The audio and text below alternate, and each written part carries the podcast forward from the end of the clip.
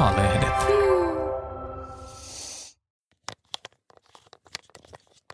Hikoilupuuskat, kuumat aallot, palelu, unihäiriöt, unettomuus, ärtyneisyys, masentuneisuus, mielialan vaihtelut. Aloitekyvyttömyys, aivosumu. Seksuaalinen haluttomuus, limakalvojen oheneminen, kuivuus ja kirvely, virtsat ja ongelmat, nivelkivut, sydämen tykytykset. Oirelistasta on helppo huomata, että estrogeeni ja sen väheneminen vaikuttaa ihan koko kehoon, nivelistä aivoihin.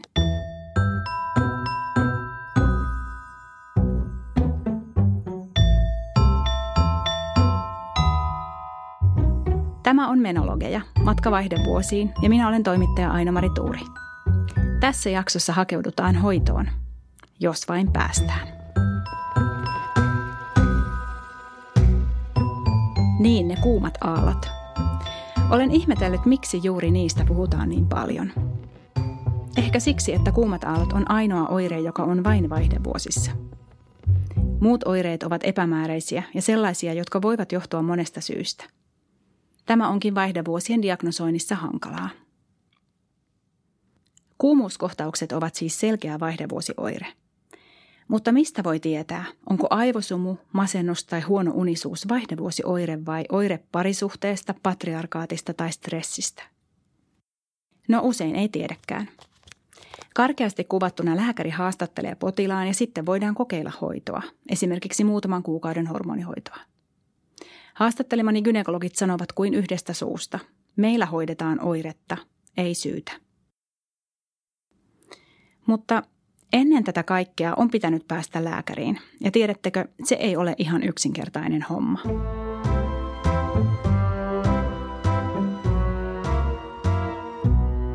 Vaihdevuodet ei ole sairaus, mutta estrogeenin ehtyminen voi aiheuttaa haittaavia oireita vuosiksi – Oireet voivat alkaa 5-10 vuotta ennen menopaussia, eli sitä 51 keskimääräistä ikää, ja jatkua keskimäärin 7,5 vuoden ajan. Mielialojen vaihtelua ja unettomuutta voi hyvin esiintyä jo 35-40 vuoden iässä, siis esivaihdevuosi-iässä. Siis minun iässäni. Viidenneksellä oireet voivat kestää jopa 15 vuotta. Silloin kyse ei ole mistään vaiheesta. Kyse on elämästä – valtavasta osasta ihmisen aikuisikää. Eihän tämän vain voi antaa olla. Yleisesti hormonihoito on vielä tehokasta, mutta suuren joukon vaihdevuosihoidoksi jää oireiden helpottaminen toisin keinoin, elintavoilla tai toisenlaisilla lääkkeillä. Esimerkiksi kymmenet tuhannet rintasyövän sairastaneet eivät voi käyttää hormonihoitoa syövän uusiutumisriskin vuoksi. Uusille lääkkeille on suuri tarve – Tutkimuskäytössä on parhaillaan esimerkiksi ensimmäinen hormoniton kuumiin aaltoihin vaikuttava lääke. Mutta yritetään päästä terveysasemalle. Siellä hoito kuuluu yleislääkärille. Heillä kaikilla on periaatteessa koulutus vaihdevuosioireiden hoitoon. Tämän ei siis kuuluisi olla mitään rakettitiedettä. Tämä on ihan perusjuttu. Luonnollisinta shittiä, mitä ihmisen kehosta löytyy. Mutta ei. Törmään taas näkymättömään muuriin, jolle on vaikea löytää syytä. Tietääkö kukaan lääkäriä, joka tajuaa, netissä kysytään. Ystävät suosittelevat toisilleen hoitoja hiljaisesti. Facebookissa listataan lääkärisuorituksia perustelemalla sanoilla kuuntelee ja ymmärtää. Menee aika kauan ennen kuin tajuan, että olen törmännyt sote-muuriin tai muuriin, jonka nimi on terveydenhuollon kriisi. Se nimittäin kiteytyy vaihdevuosissa. Julkisen terveydenhuollon kriisi on erityisesti naisen kriisi. Luonnollisina pidettyjä naisten vaivoja ei ole koskaan ollut niin kovin tärkeää hoitaa, ja kun on vähemmistä jakaa, ei jaeta ollenkaan. Kuitenkin vaihdevuosioireisille tuntuisi riittävän hyvinkin kohtuullinen huomio, että joku kuuntelisi ja ymmärtäisi, uskoisi. Vaikeasta hoitoon pääsystä seuraa, että hätä siirtyy muualle. Palstoille, nettikauppoihin, puoskareille ja lopulta työpaikoille, perheisiin ja yhteiskuntaan. On terveydenhuollon kriisi, kyllä, mutta onhan sekin kriisi, että ihmisen elimistö ei vuosikausiin toimi kunnolla. Systeemi ei toimi kunnolla. Tuulia Tikka on naisten tautien erikoislääkäri. Hänen vastaanotolleen päätyy siis potilaita, jotka tarvitsevat erikoislääkäriä. Tikalle on aivan selvää, että vaihdevuosioireiden hoito kuuluu perusterveydenhuoltoon. Sinne kuuluvat niin ehkäisyt kuin tulehdukset. Tällä hetkellä tilanne on kuitenkin tämä. Vaihdevuosioireiset eivät hakeudu perusterveydenhuoltoon, sillä moni hakeutuu suoraan erikoislääkärille eli gynekologille. Yleislääkäreille ei siis kerry kullanarvoista kokemusta vaihdevuosien hoidosta – Tästä kaikesta taas seuraa kierre, jossa terveysasemilla ei ehkä osata auttaa, sillä kokemusta ei ole. Ja kokemusta ei tule, jos asiakas ei koe saavansa apua tai ei koskaan edes kokeile. Lääkiksessä mä muistan, että kyllä Gynen kurssilla asiasta mainittiin, mutta se on ollut hyvin pintaraapasu. Ja tähän, tämä tietysti osittain johtuu myös siitä, että me, miten meitä opetetaan. Siis meitähän opetetaan sairaalassa, sairaalalääkäreiden toimesta – ja niin kuin sanoin, niin varsinaisesti vaihdevuosioireiden hoito ei kuulu edes sairaalaan. Joten nämä tietyt asiat jää ehkä vähän paitsioon niin sanottujen vakavampien asioiden sinne lomaan. Toki tämä koskee oikeasti ihan hirvittävän iso osa. Muustakin eihän niin kuin kaikkia yksittäisiä asioita voida opettaa. Mutta kyllä niin kuin esimerkiksi vaihdevuosioireiden hoito ja vaihdevuosiasiat myöskin sit niin kuin, ei vain lääkiksessä, vaan myös erikoislääkärikoulutuksessa on semmoinen ne niin kuin katoava juttu, että se jää aika pitkälti itse opiskelun varaan. Aineistoa kyllä löytyy ja, ja niin kuin lääkärikirjat on pullolla ohjeita ja meillä on lääkkeitä ja on ties mitä. Että kyllä sitä niin kuin löytyy sieltä, mutta kyllä se vaatii sitä, että sitä alkaa kaivaa sitä tietoa itse. Mutta niin kuin kaikki semmoiset tautientiteetit tai sairaudet tai vaivat, niin jos ei niitä sitten joudu hoitamaan, niin ne unohtuu se vähäkin. Tämä pätee ihan kaikessa. Mä oon ihan uupisuurkea diabeteksen hoitaja varmaan nykyään, koska mä en hoida sitä enää työkseni. Miten Tuuli ja Tikka järjestäisi systeemi niin, että se auttaisi vaihdevuosissa ja muutenkin? Mun mielestä ehdottomasti ää, yleislääkäreitä, eli siis niin kuin perustasolla toimivia lääkäreitä, pitäisi asiasta kouluttaa enempi. Ja nykyään on paljon tehtykin sitä, että erikoissairaanhoito on jalkautettu perustasolle, joka on varmaan se suunta, joka on ihan järkeväkin. Ää, sairaalaan ei ole mahdollista kaikki ottaa vaan nimenomaan siellä niin kuin lähiterveyskeskuksissa, työterveyshuollossa täällä sitä hoitoa, hoitoa pitäisi tapahtua, mutta silloin me tarvitaan, että sinne tulee asiantuntijat vähän väliin puhumaan. Esimerkiksi Helsingissä, Espoossa, isoissa kaupungeissa meillä on naisten tautien erikoislääkäreitä töissä jo niin he on niin kuin ihan kullanarvoisia tyyppejä, jotka voi järjestää sisäisiä koulutuksia tämmöisistä teemoista. Siitähän se tulee. Silloin tällöin tämmöiset ihmiset vaihtuu, ne tulee uudestaan ehkä kuuntelemaan. Ja sitten että on niin kuin matala konsultaatiokynnys, että sä voit aina kysyä.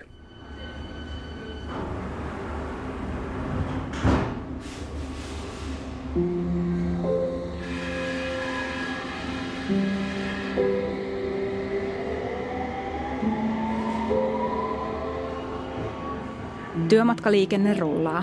Vaunu on täynnä käsiä ja niissä kännyköitä.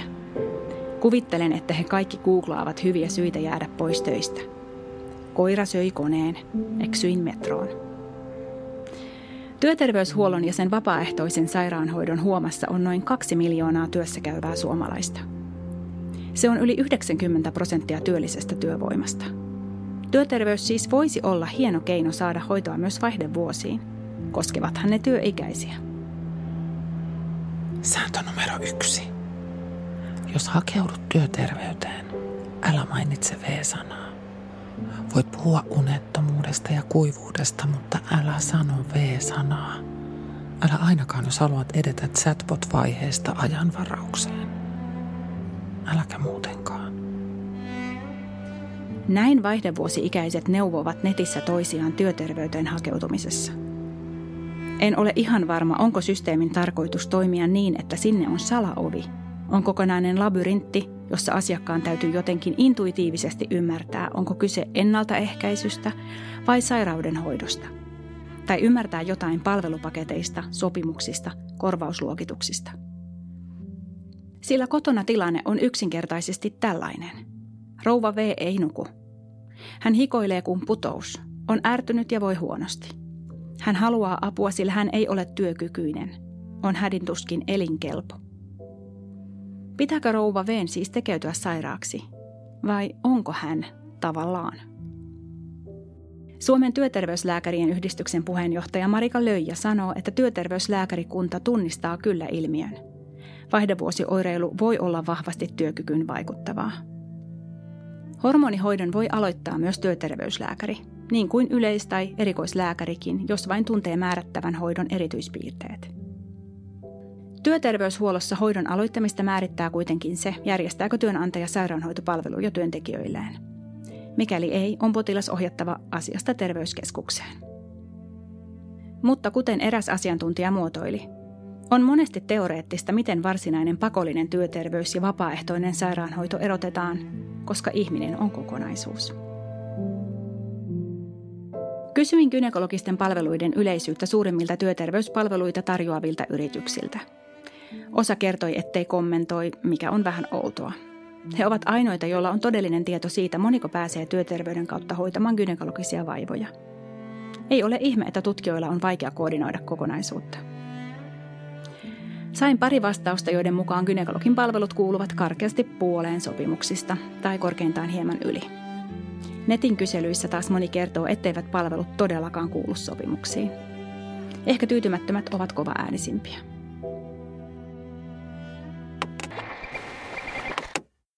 Yhteiskunnalle ei ole mikään ongelma, että naiset suorittavat ja työskentelevät läpi kuukautistensa, raskauksiensa ja vaihdevuosiensa.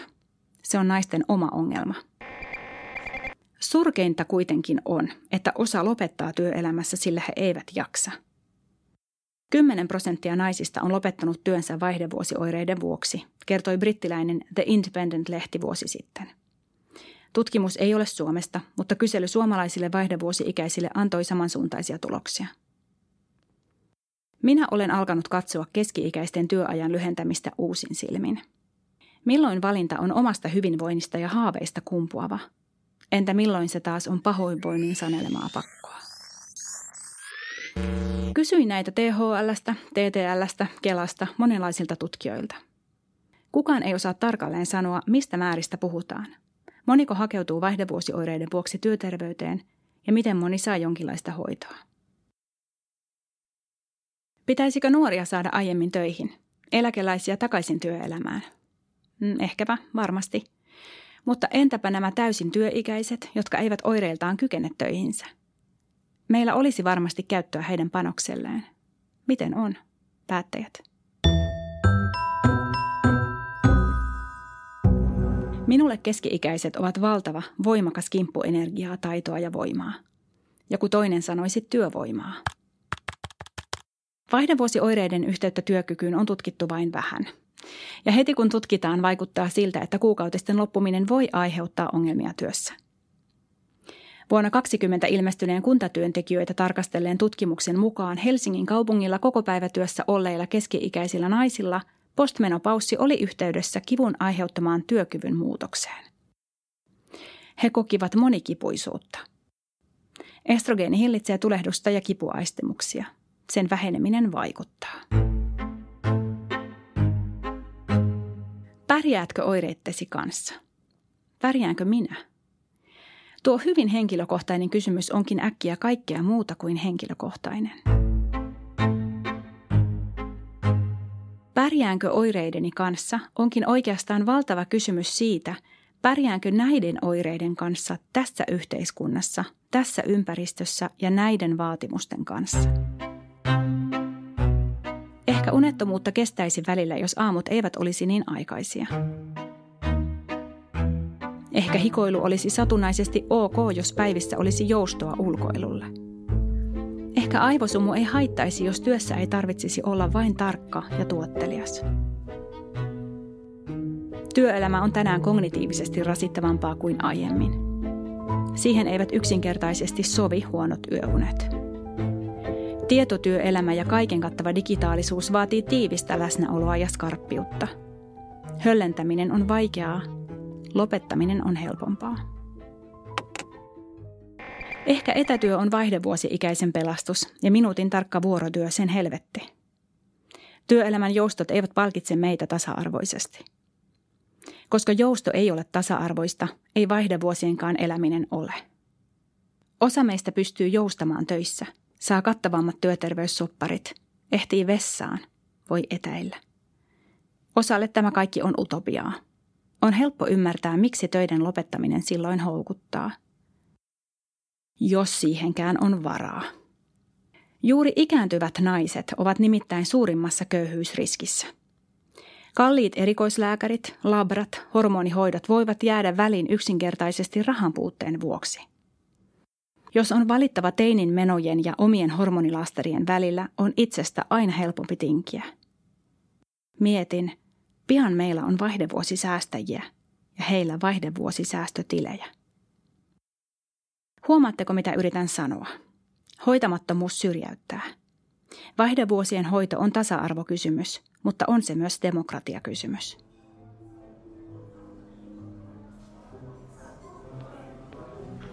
Kiasman kahvila, lounasaika. Ulkona jalustalle nostettu keski-ikäinen mies ja hevonen, pronssia. Kahvilassa vaihdevuosi-ikäisiä. Poolokauluksia, muovisia pukia vahvoissa väreissä. Pohdittuja korvakoruvalintoja, innostunutta keskustelua. Santsikuppeja, katsekontakteja. Miksi nämä kahvittelijat eivät saa kunnon hoitoa julkiselta puolelta? Miksi meillä edes on työterveyshuolto? On tavallaan pähkähullua, että työpaikka liittyy mitenkään hoidon saamiseen. Epätyypillisissä työsuhteissa tai työelämän ulkopuolella olevat eivät pääse työterveyshuollon suurten resurssien ääreen. Voisikin ajatella, että juuri he kipeimmin kaipaisivat työterveyshuollon huomaa. Vastaus on historiassa, taas. Työterveyslaki on peräisin 70-luvulta. Sen perusta on siis hyvässä vaihdevuosi iässä, ja tämä havainto huvittaa minua ihan liikaa. Tutkimusprofessori Ilmo Keskimäki selittää, että työterveyden lähtökohta oli työnantajien vapaaehtoisesti järjestämissä terveyspalveluissa. Kyllä, nyt puhutaan isoista tehtaista, joiden tapa vakiintui. Mieti paperiteollisuutta, mieti metallialaa. Mieti, kenelle ja minkälaista hoitoa siellä tarvittiin. Työsuojelua, tapaturmien ehkäisyä, alkoholin käytön suitsimista. Nykyään sopimukset ovat työnantajien ja palveluntuottajien välisiä asioita – Vapaaehtoisten palveluiden sisältö vaihtelee valtavasti. Keskimäen mukaan tämä on ongelma julkisten terveyspalveluiden ja työterveyshuollon välisen koordinaation kannalta. Järjestelmä pitäisi rakentaa suurin piirtein työpaikkakohtaisesti. Työterveyshuollon sisällöstä ja laajasta vaihtelusta ei ole tällä hetkellä tarkkaa kuvaa. Tämä kaikki tulee näkyväksi vaihdevuosien hoidon kohdalla. Siksi Keskimäki pitää ensisijaisena ratkaisuna juuri julkisen puolen korjaamista – Kenelle palveluja suunnitellaan? Miten ne vastaavat vaikka naisten tarpeisiin? Entä miesten? Minkälainen kokonaisuus toimisi? Miten saataisiin eri sektorit pelaamaan yhteen niin, että kaikki, koko väestö tulee palvelluksi? Niin, että joku kuuntelee ja ymmärtää. Katselen pronssista Mannerheimia. Hän ei enää muutu. Hän on ottanut kivisen muotonsa lopullisesti – mutta toisaalta eipä hän eläkään. Kahvilassa on silkkihuiveja, punattuja hymyjä.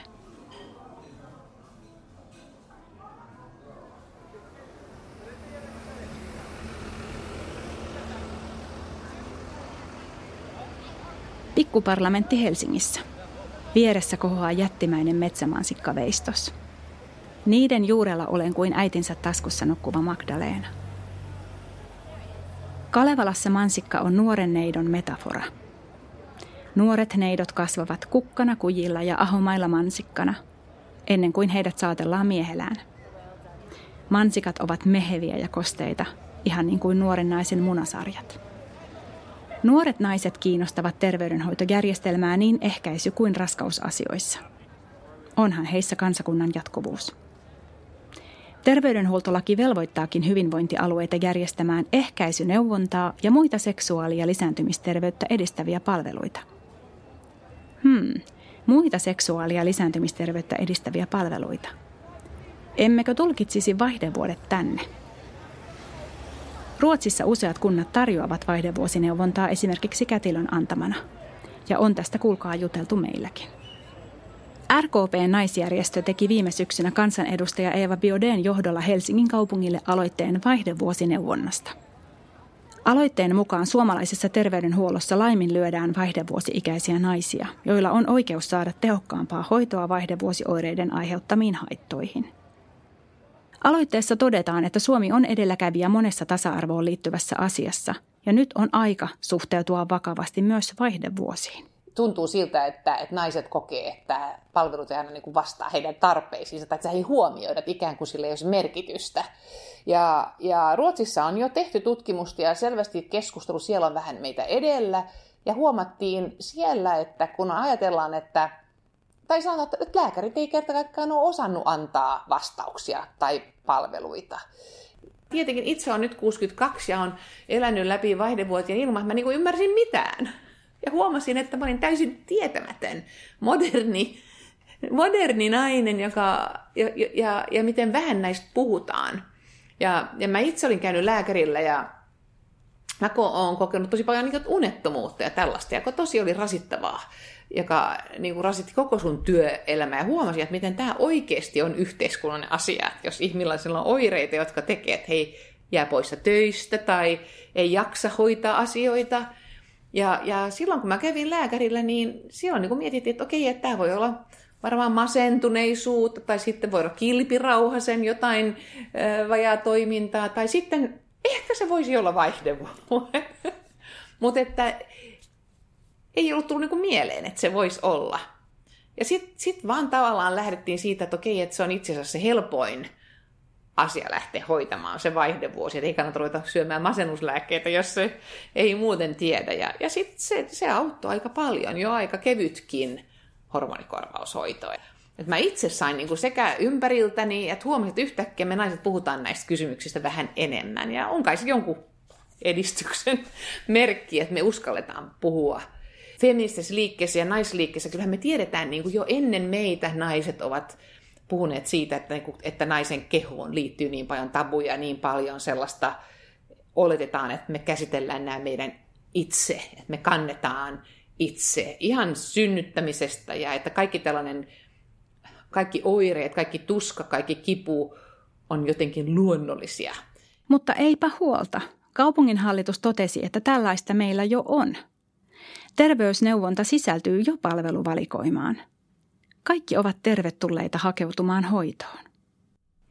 Jotenkin mua hämmästyi se, että, että, että vastaus oli aika tyly virkamiehiltä ja että et että ikään kuin, että kaikki lääkärit, että kyllä näin niin tämä hoidetaan. Ja, ja sitten kun katsoo sitä sivua, mihin he viittaa, joka on Hussin se neuvontasivu, niin siellähän juuri on tämä asenne, että on luonnollista, että naiset kokee kaiken elämässä, niin on teillä varmaan vähän vaikeaa siellä kotonakin. Ja se oli aivan, se on ihan järkyttävä se teksti siellä Hussin sivulla, ja siihen ihan pokkana viitataan. Vastauksessa todetaan, että kansallisille terveyssivustoille on hyvä saada tietoa vaihdevuosista ja hyödyntää esimerkiksi Helsingin ja Uudenmaan sairaanhoitopiirin naisten talossa olevaa vaihdevuosiohjeistusta.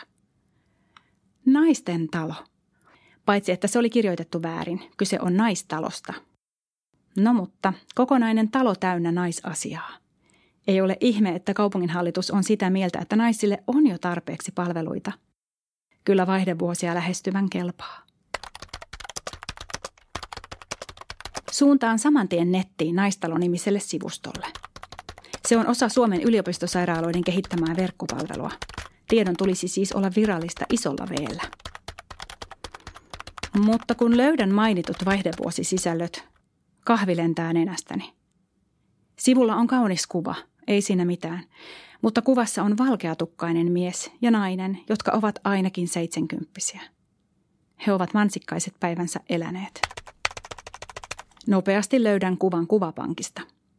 Kuvan nimi on Happy Affectionate Senior Couple Enjoying Each Other in the Park, siis ikääntyneen amerikkalaisen senioripariskunnan läheinen puistohetki. Kuva on päivitetty helmikuussa 2023, siksi koska minä pyysin. Nyt sivulla on kuva naisesta, joka voisi periaatteessa olla viisikymppinen. Mutta sisältö on yhä yhtä tyhjän kanssa – Sivustolla on kymmenen yleisluontoista virkettä. Ne ovat tällaisia. Vaihdevuodet. Vaihdevuodet alkavat, kun munasarjojen toiminta heikkenee ja sammuu.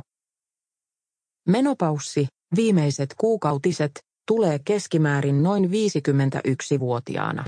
Siis mitä? Kriteerinä on kuukautisten puuttuminen yli vuoden ajan. Yritän saada lisätietoja Helsingin terveysasemien johtajalääkäriltä, joka on mainittu lisätietojen antajaksi. Haluaisin tietää, onkohan lääkärinä tosiaan sitä mieltä, että naistalon vaihdevuosiohjeistus riittää lievittämään helsinkiläisten oireita ja lisäämään tietoa. Että niin kuin ihan tosissaanko he vastauksessa viittaavat tähän sisältöön. Mutta hän ei vastaa lukuisiin yhteydenottoihini. Lopulta viestinnän edustaja soittaa minulle kertoakseen, että ei johtajalääkäri tiedä asiasta, vaikka onkin merkitty lisätietojen antajaksi. Hän ei koskaan vastaa. elämänhallinnasta. Vaihdevuosissa voi tulla tietoiseksi elämän rajallisuudesta ja omasta voimasta. Vaihdevuodet terveyskirjasto.fi avautuu uuteen välilehteen. Tämä episodi kuvaa hyvin koko sirkusta. Vastuunottajia ei näy ja naisille tarjotaan taloa, joka homehtuu. Itkettäisi, ellei naurattaisi. Tässä tulee helposti ajatelleeksi, että hei, ehkä on tärkeintä, että lapset hoidetaan kunnolla ja syövät ja mielenterveysongelmat. Kyllähän vaihdevuosioireiden kanssa varmasti aikuiset naiset pärjäilevät. Mutta ei, tämä ajatusmalli on nähty. Aina on jotain muuta. Ei johda mihinkään, että vaihdevuosioireiset eivät koskaan vaadi itselleen mitään. Sitä paitsi ei tämä ole nollasumma peliä, jossa hoitoa ansaitsevat pitää valita ja hoito ansaita. Myöhemmin palvelusuunnittelija vastaa, että niukkojen resurssien vuoksi naistalossa on katsottu parhaaksi linkata valmiina oleviin sisältöihin. Naistaloon ei siis koskaan ole ollut edes tarkoitus tuottaa mitään vaihdevuosista – Onkohan liian kitkerää sanoa, että tämänkaltaisilla digipalveluilla on helppo saada kattavuutta, jota ei oikeasti ole olemassa?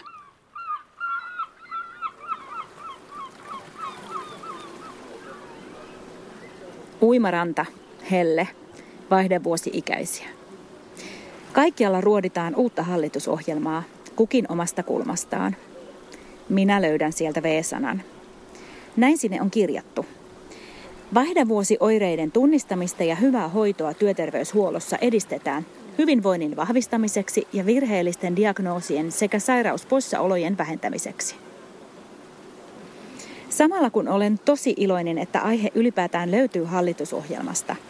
Se tarkoittaa, että siihen on siis lupa ja paine tarttua. Ei kirjauksen näkökulma kuitenkaan yllätä minua. Siinä puhutaan juuri työterveydestä, jonne kaikki eivät pääse ja jossa osaamista ei aina ole. Vaihdevuosi-ikäisen vointi ei tunnu merkitykselliseltä, jos ei siihen saa liitettyä sanaa työ.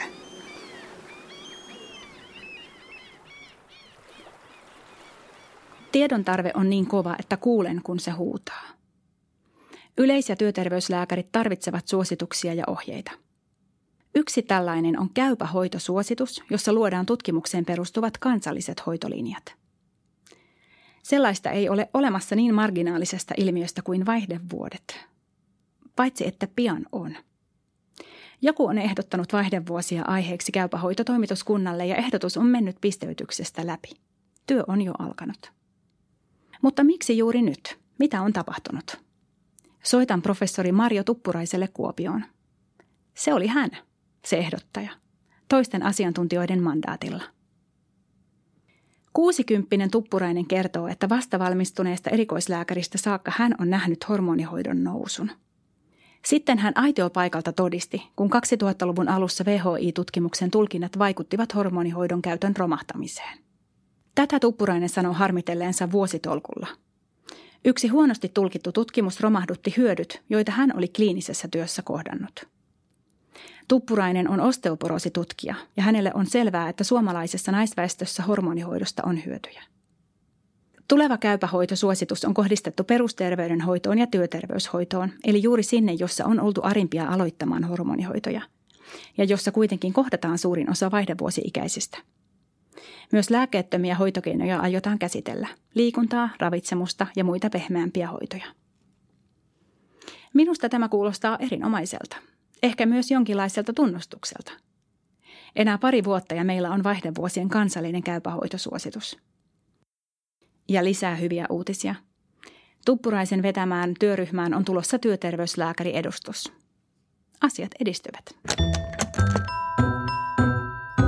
Minun pitäisi varmaan pakata vaihdevuosimatkalleni kokonaisia hyvinvointialueita, ihan varmuuden vuoksi. Mutta pakkaan kuitenkin rohkeutta. Jos vaihdevuosista ei puhuta, ei hoitoa ja neuvontaa järjestetä. Ymmärrys ei lisäänny. Tiedän, että se kuulostaa ihan hirveältä. Jos yrittää ylipäätään jotenkin lunastaa paikkansa maailmassa, työelämässä, yhteisössä, että sittenkö pitäisi vielä avautua siitä, että muuttuu, ettei olekaan robotti. Mutta silti. Jos asemasi antaa myöten, puhu unettomuuksista, alakuloista ja kivuista. Puhutaan työkyvystä. Jos emme puhu, kukaan ei koskaan saa tietää, miksi osa ihmisistä lopettaa kuukautisten lisäksi duuninsa.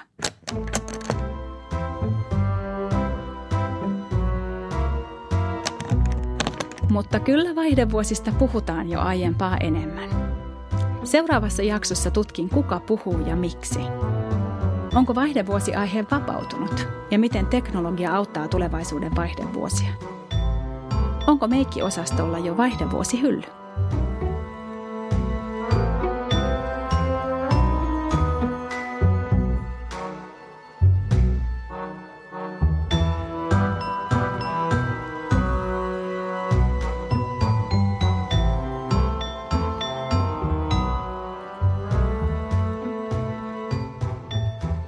Menologeja podcastin on käsikirjoittanut ja toimittanut Ainomari Tuuri.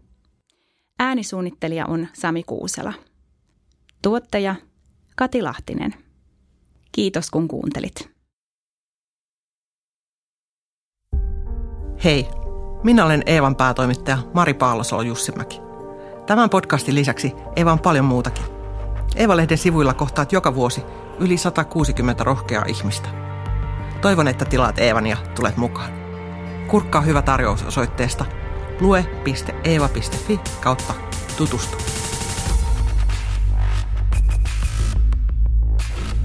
Eeva.